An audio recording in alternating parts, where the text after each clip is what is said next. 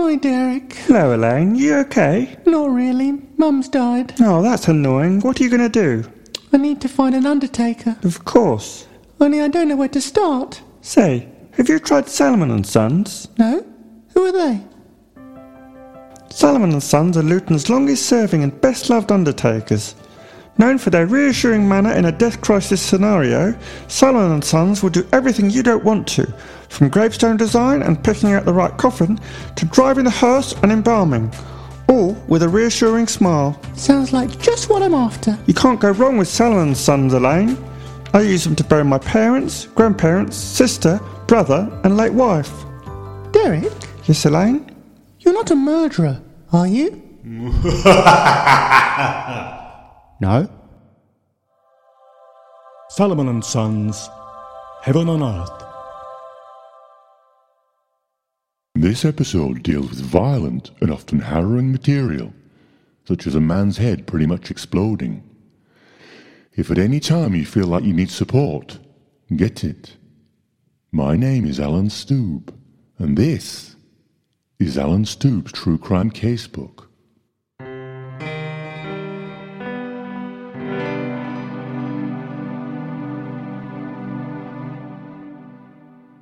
Hello, welcome to episode 3.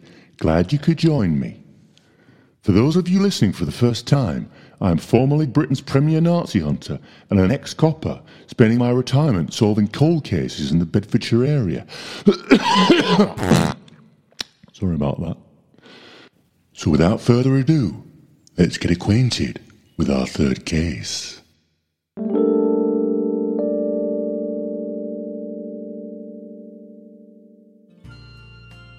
Clophill is a quiet market town in the heart of Bedfordshire. Equidistant between Luton and Bedford and situated just off the A6, the town constitutes one third of Bedfordshire's Golden Triangle, namely Clophill, Shefford, and Meppershall. Nothing much happens in Clophill. People go about their business, babies are born, and old people die, mostly while playing an end at Clophill Bowling Club. A quiet, sleepy town then, the kind of place where you can walk around without fear of being shot in the face with a crossbow. At least, you'd think so.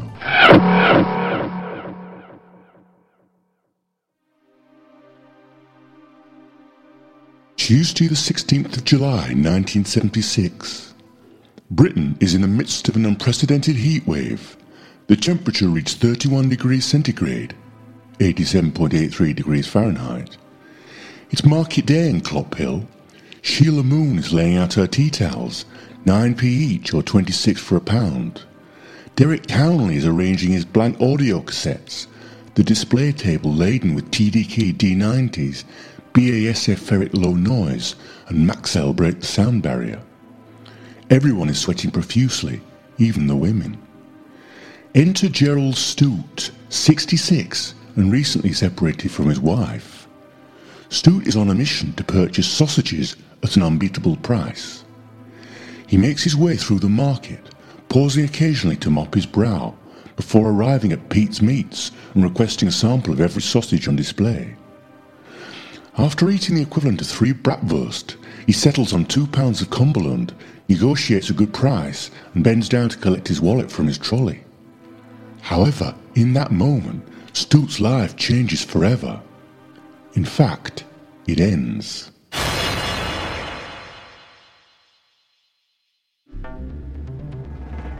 An arrow fired from an unknown location smashes into the back of Stute's skull, penetrating his brain, exiting through the face, and taking with it his right eye before coming to settle in the pond at the southwest corner of the square, where a swarm of silver carp feast upon the eyeball. Stute died instantly, clutching a small sample of Toulouse sausage meat between finger and thumb as he hit the ground. This is the 9 o'clock news.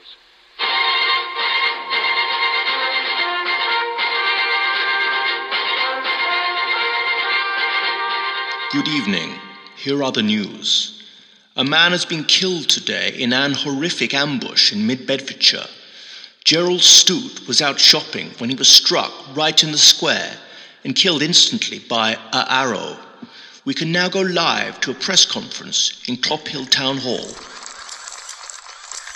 Thank you all for coming.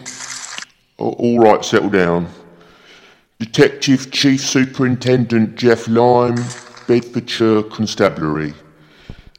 At 900 hours this morning, Gerald Stute, 66 and of no fixed relationship, was shot in the head by a quarrel and died instantly from his injuries, which were both fatal and severe.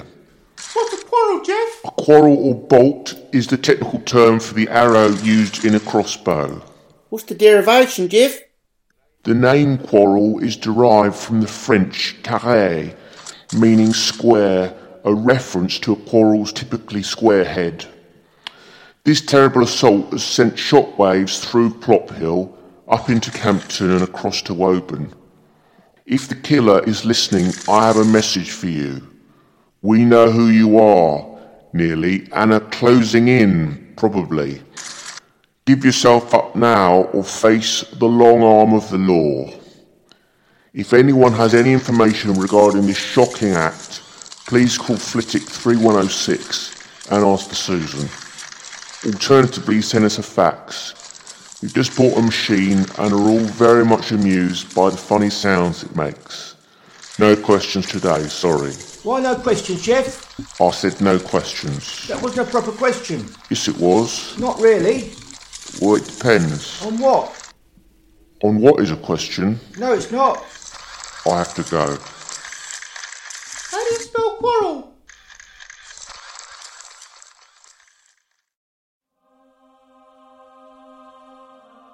The eyes of the country were fixed on Clophill.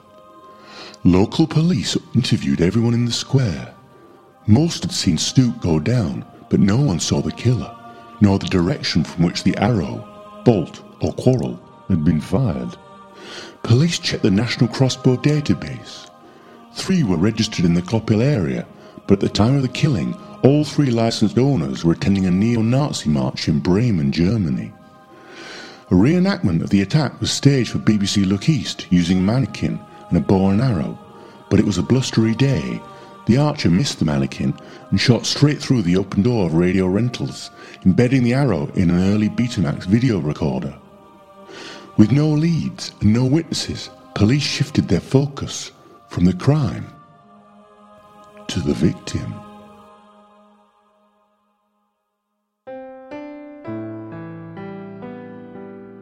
Gerald Stute was born very suddenly in the biography section at Bedford Library in 1910. While at school, he began blackmailing his teachers. A foray into disorganized crime as an adult led to a brief prison sentence, and once released, Stute found himself an administrative job at British Aerospace in nearby Hatfield. However, he never lost his desire for a life of crime, and at 50 he retired, spending the next 16 years subsisting via a series of low-key blackmail arrangements. Affairs, improper business deals, and love children were grist to the mill for the ruthless Stute. He ran up huge bills with local businesses, then used what he knew of the individuals to escape payment. In the Bedfordshire area, Gerald Stute was not a liked man. Police approached those who were known to have a grudge against Stute. However, all had alibis. What's more, none appeared to harbour the level of anger or bitterness required to make murder seem like the only solution. But then, police received a poison pen letter recommending that they interview Stute's ex-wife. So they did.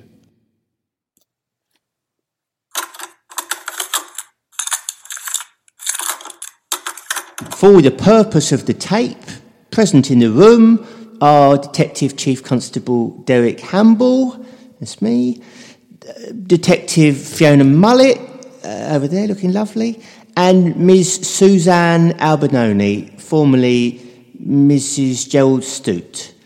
Miss Albinoni, what can you tell us about your late ex-husband? He was a bloody bastard, that's what. What do you mean, a bloody bastard? What I say, a complete bloody bastard.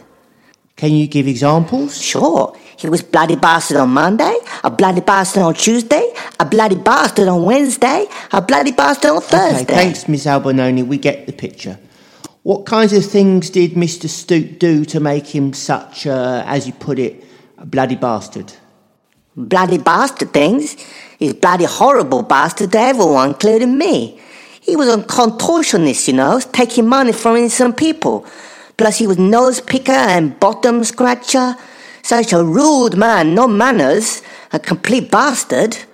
I could go on, but there's too much. I hate him. I'm glad he's dead now. Where were you the night he died? Well, you think I'm expert with quarrel now? I was at home with my cat and lover. Is that the same person? It's two people, you bloody perv. Did you have your ex-husband killed, Ms. Albinoni? Course bloody not. Now you're a bloody bastard. Get me cappuccino this instant. Extra shot. The alibi of Miss Albinoni checked out. No charges were pressed. Police were no further along with their inquiries. Police were no further along with their inquiries. Well, that's not very nice, is it?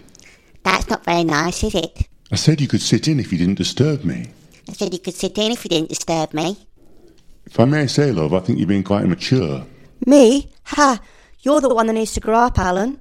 You appear to have forgotten your promise. Once the Nazi hunting is done, that's it. Retirement together, you said. Well, let me tell you, Mr. Alan Former of the Britain's premier Nazi hunting, you sitting here recording these stupid pod jobs or out playing policeman isn't what I'd call time together. This'll be my last one. You said that last time, Alan.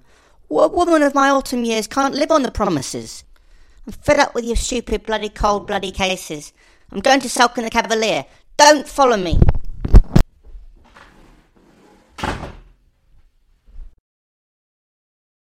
Time for a quick word from one of our sponsors. Know what I like to do after a long day's trucking, Dave? What's that then, Stewpot? After a long day's trucking, there's nothing I like more than to pull off the A1 at Junction 6, stop in at the Smut Shack, Bedfordshire's premier porn emporium. Oh, yeah. So much choice. Not half. Mags and books. Yeah. DVDs. Oh, yeah. All of it at knockdown prices. Tell me about it. They've even got a special room where you can test out the material. Really? Nah, be great if they did though. yeah. I honestly think I couldn't get by without it. That and the internet. The what? The Smut Shack, just off Junction 6 of the A1 near Biggleswade. Come once, and you'll come again. Shack is a trademark. To qualify for your 10% trucker's discount, just say you're a trucker. Don't worry about proof, we'll be able to tell immediately. Shack does not sell any material that shows animals in flagrante. If you want that, you'll have to go to Holland or Iran. All returns expire after three minutes. Please do not take your penis out in the shop. This is Alan Stoob, author of the acclaimed memoir Alan Stoob, Nazi Hunter. The film didn't work out, but you can't have everything. It's now 42 years since Gerald Stute's skull was split like an egg on a sweltering day in Clophill. In that time, the case has gone from red hot to lukewarm to frozen over. The file remains open, but investigations are not, and I quote, ongoing. This is a case that puzzled all of us from day one. An extreme and brutal crime in the heart of village Bedfordshire. No real suspects, and only a bolt or quarrel for evidence. It doesn't matter that no one liked him. Someone must know who did it. It was time to investigate further.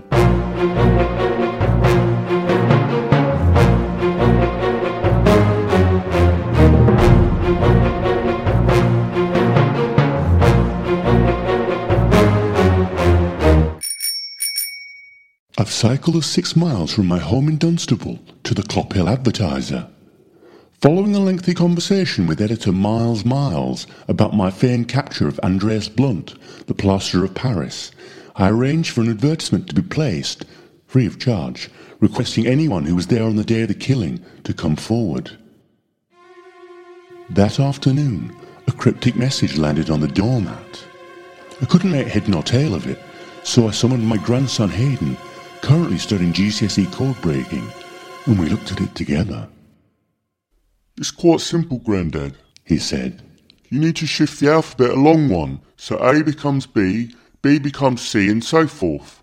Then take the vowels back three, the letter L back six, and double the ends. Got it? Not really. Grandad, don't be a dimwit all your life. Don't be rude to your grandad. Just read it to me, will you?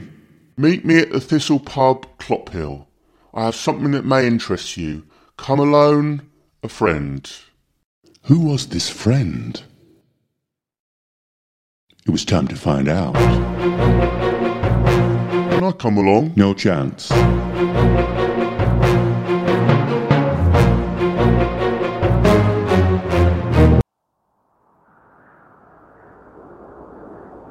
I'm currently stood outside the Thistle Clophill, and I'm wearing a wire. Hayden is listening from his bedroom in South Dunstable. Aren't you, Hayden? Go on, Grandad. I couldn't let him join. He's underage and his mother doesn't like it. Plus, I wouldn't want him getting a taste for liquor, like his old dad. Stay vigilant, Grandad. I will, Hayden, don't worry. Okay, I'm going in.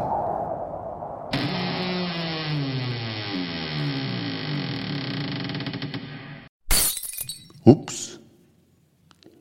I think that's him in the corner. Hello, are you a friend? You must be Alan Stoob. Formerly Britain's premier Nazi hunter, now solving cold cases in the Bedfordshire area. Yes, that's me. Good to meet you. Likewise. Drink? No thanks. Let's get on with it. I'm nearly 83. Of course. I'd like to tell you a story, Alan. Okay.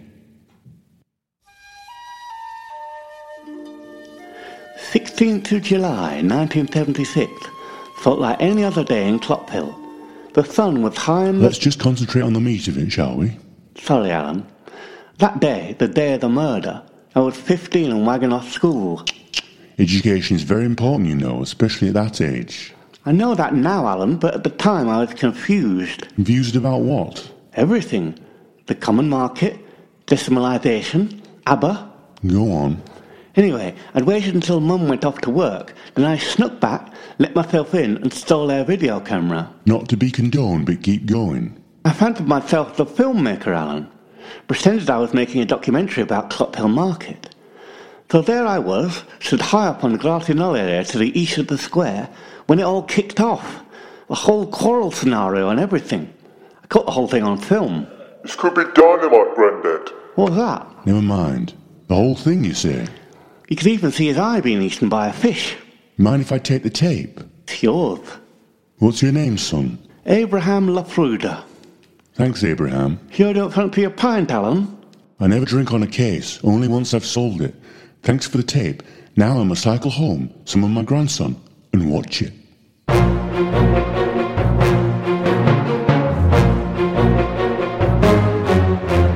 Hayden arrived. I removed the Bergerac cassette from the video recorder, inserted Laprudas, and pressed play. What we saw astonished us both. There it was, frozen in time, Clophill Market, 1976. Sheila Moon and her dishcloths, Pete and his meat. Suddenly, from the left, Gerald Stute, approaching Pete, gesticulating with his hands and consuming what appears to be more than his share of free sausage. And then, just as Abraham said, it happens. The quarrel entering the head in full technicolor, only to emerge the other side, collecting the eye on its way through and veering off towards the pond. Frantic shoppers scurry around the lifeless Stute. Picture shakes. Video ends. Fucking hell, Grandad. No swearing inside, please, Hayden. This was crucial evidence, but by itself didn't provide any answers. I needed a ballistic expert to help translate the images for me. Step forward, Dr. Harold E. Biscuit, visiting professor of trajectories at Luton College of Higher Education. A couriered Biscuit the tape. 24 hours later, I was sat in his editing suite. Thanks for coming over, Alan. Pleasure's all mine, Professor. Should we get going? Please. Okay, slowing the videotape right down. We see Market Square. There's Gerald Stute. I see him. We have an epileptic seizure around 8.59 a.m., distracting shoppers, making it easier for the killer to move into place. The epileptic later vanished, never checking into the hospital. Blimey. Frame 98. The first shot rings out. First shot? Three in total, Alan. Keep watching. You can see Stute is alerted but continues shopping. I see it. Frame 162, the second shot. Oh my. This one clips the outer reaches of his right lobe but holds his trajectory, and as with the first, is likely lost somewhere beyond the square. Pete turns his head. He yells, Oh my god, they're gonna kill us all. The third and fatal shot, frame 193, takes Stute in the head from the back. This is the key shot. You see the bolt or quarrel penetrating the president's skull. You say president? Sorry, Alan, me victim. Though the quarrel has been fired from behind, the converse momentum of the quarrel ripping through the skull forces the victim back and to the left, back and to the left, back and to the left, back. Will you stop saying back and to the left, please? You'll make me doze off. Sorry, Alan. This is all great, Professor, but where do we go from here? Alan, I've created a 3D rendering of the town square and structures surrounding it. If I just press this button. Oh, that's fab. This is the model I'm talking about, including a trajectory of the quarrel and the precise location from which it was fired. Pretty neat, huh? It's amazing. What number house is the quarrel coming from? Top flat, number 24 Town Square Place, above where C&A used to be. If you were my wife, I'd kiss you. If you were my husband, I'd reciprocate. I have to go now. Bye.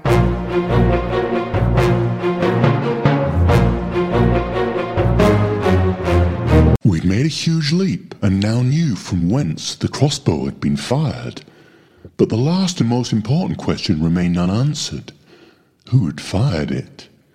On checking the deeds of the property, I learnt that the flat had belonged to a Mr. Alvin Yap at the time of Stute's death. After a few phone calls, I discovered that he had let it out to Mr. Andrew J. Puppy. Could this be our crossbow killer? The name was familiar, so I called my daughter Tina. She knows everything. Hi, Dad.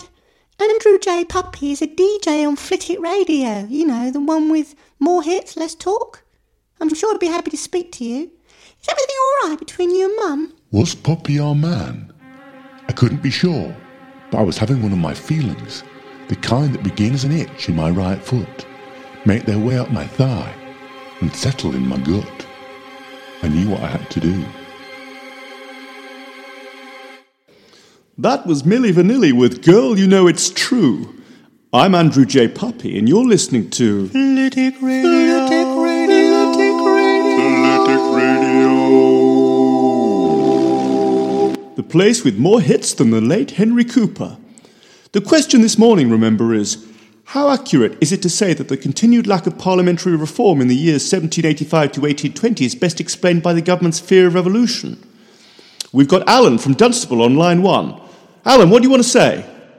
Hello, Andrew. Hi, Alan. What are your thoughts about the near total absence of parliamentary reform, 1785 to 1820 inclusive? Do You mind if I introduce myself properly, Andrew? We've got a lot of calls to get through, Alan, so. My name is Alan Stoob, and I'm formerly Britain's premier Nazi hunter. Ring any bells? Sorry, no. So what do you think? These days I solve cold cases in the Bedfordshire area. Not sure I know where you're going with this, Alan. Not sure the callers do either. Cold cases from way back. As far back as 1976. That's a long time ago, Alan. Yes, but not that long ago, Andrew. Alan, if you don't address the question, I'm going to have to. Still recent enough to be emblazoned on the memory, eh? Alan, I. know you did it, Andrew. I know you did it, and I know that the whole of Bedfordshire will be able to judge your reaction live on air when I say this. Gerald Stute with a crossbow in the market square. What's up, Andrew? Cat got your tongue? Time for the travel with Susie. Susie, what have you got for us? Don't you dare go to the travel news with Susie. Tell me the truth, Andrew. The whole of Bedfordshire is listening. Stop saying the whole of Bedfordshire. It's only about 300 people. Whatever. Speak. You need to get this off your chest, son. This is your golden opportunity to rid yourself of four decades of guilt. It wasn't my idea, Alan. You have to believe me. Your voice suddenly sounds very different. This is my normal voice. Go on. They came to me, eight of them. They wanted him done away with. Who? You might as well say now. We'll find out anyway. The wife, the butcher, the landlord of the feathers, a handful of others. They each paid me fifty pounds to do away with Stute. I was just a patsy. How do you get hold of the crossbow? They're very dangerous weapons. I borrowed it from my mother.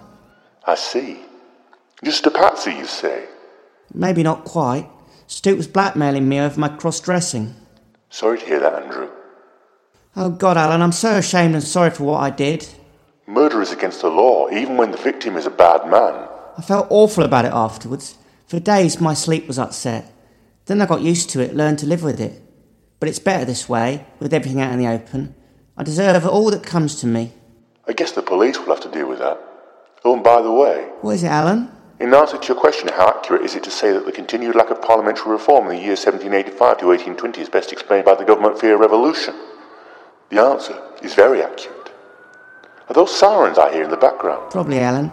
Thanks for helping me come to terms with the past. Not a problem. All the best, Andrew. Stay on the straight and narrow.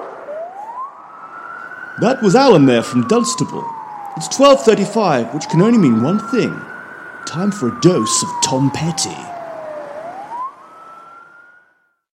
Police rounded up all those involved, including Andrew J. Puppy and Snoot's ex-wife. There was a court case, but in the end the judge handed out suspended sentences, possibly influenced by the fact that he himself had once been blackmailed by Snoot for his fondness for Showaddywaddy.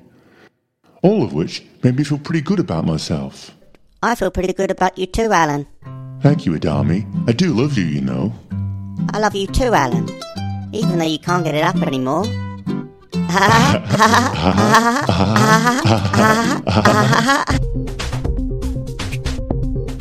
have been listening to Alan Stoob's True Crime Casebook. Hayden says you should take a moment to like and subscribe or the Nazis will get you. Alan Stoob's True Crime Casebook was devised, written, produced, and performed by Saul Wordsworth. I really will try and make the next one shorter. It was a Vigilant production.